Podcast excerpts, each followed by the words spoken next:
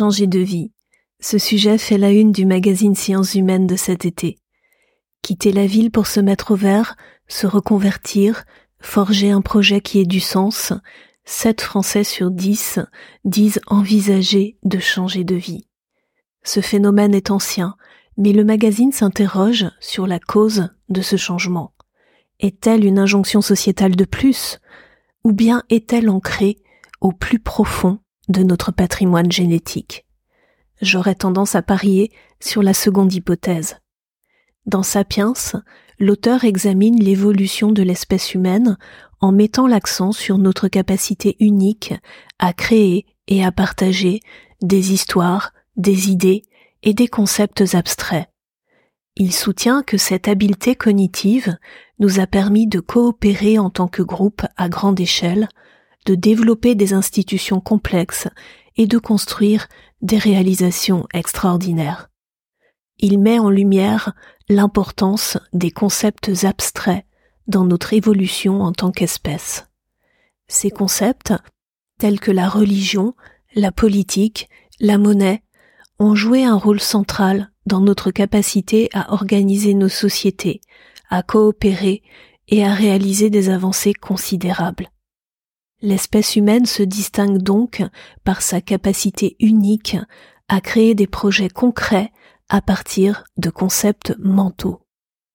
Par exemple, les grandes cathédrales ont été construites à partir de visions religieuses.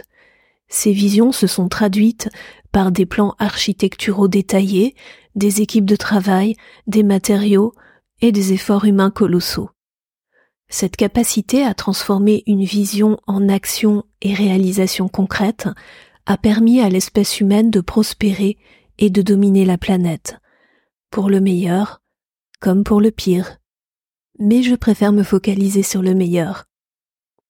Les grandes idées peuvent inspirer les individus, rassembler des communautés et donner naissance à des mouvements qui façonnent notre monde. Lorsqu'ils sont soutenus par une planification adéquate, une exécution efficace et une détermination à long terme, ces projets peuvent avoir un impact durable et positif sur la société. Cette adaptabilité humaine est possible grâce à notre intelligence et nos dispositions pour apprendre, innover et résoudre des problèmes.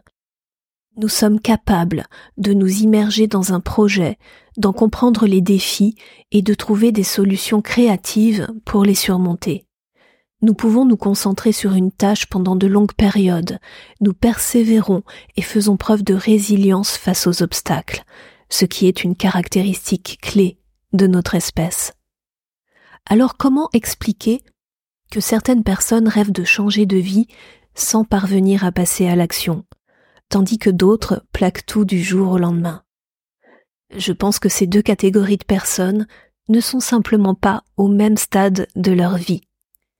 La rêverie, l'imagination, la projection dans un futur meilleur sont des concepts mentaux.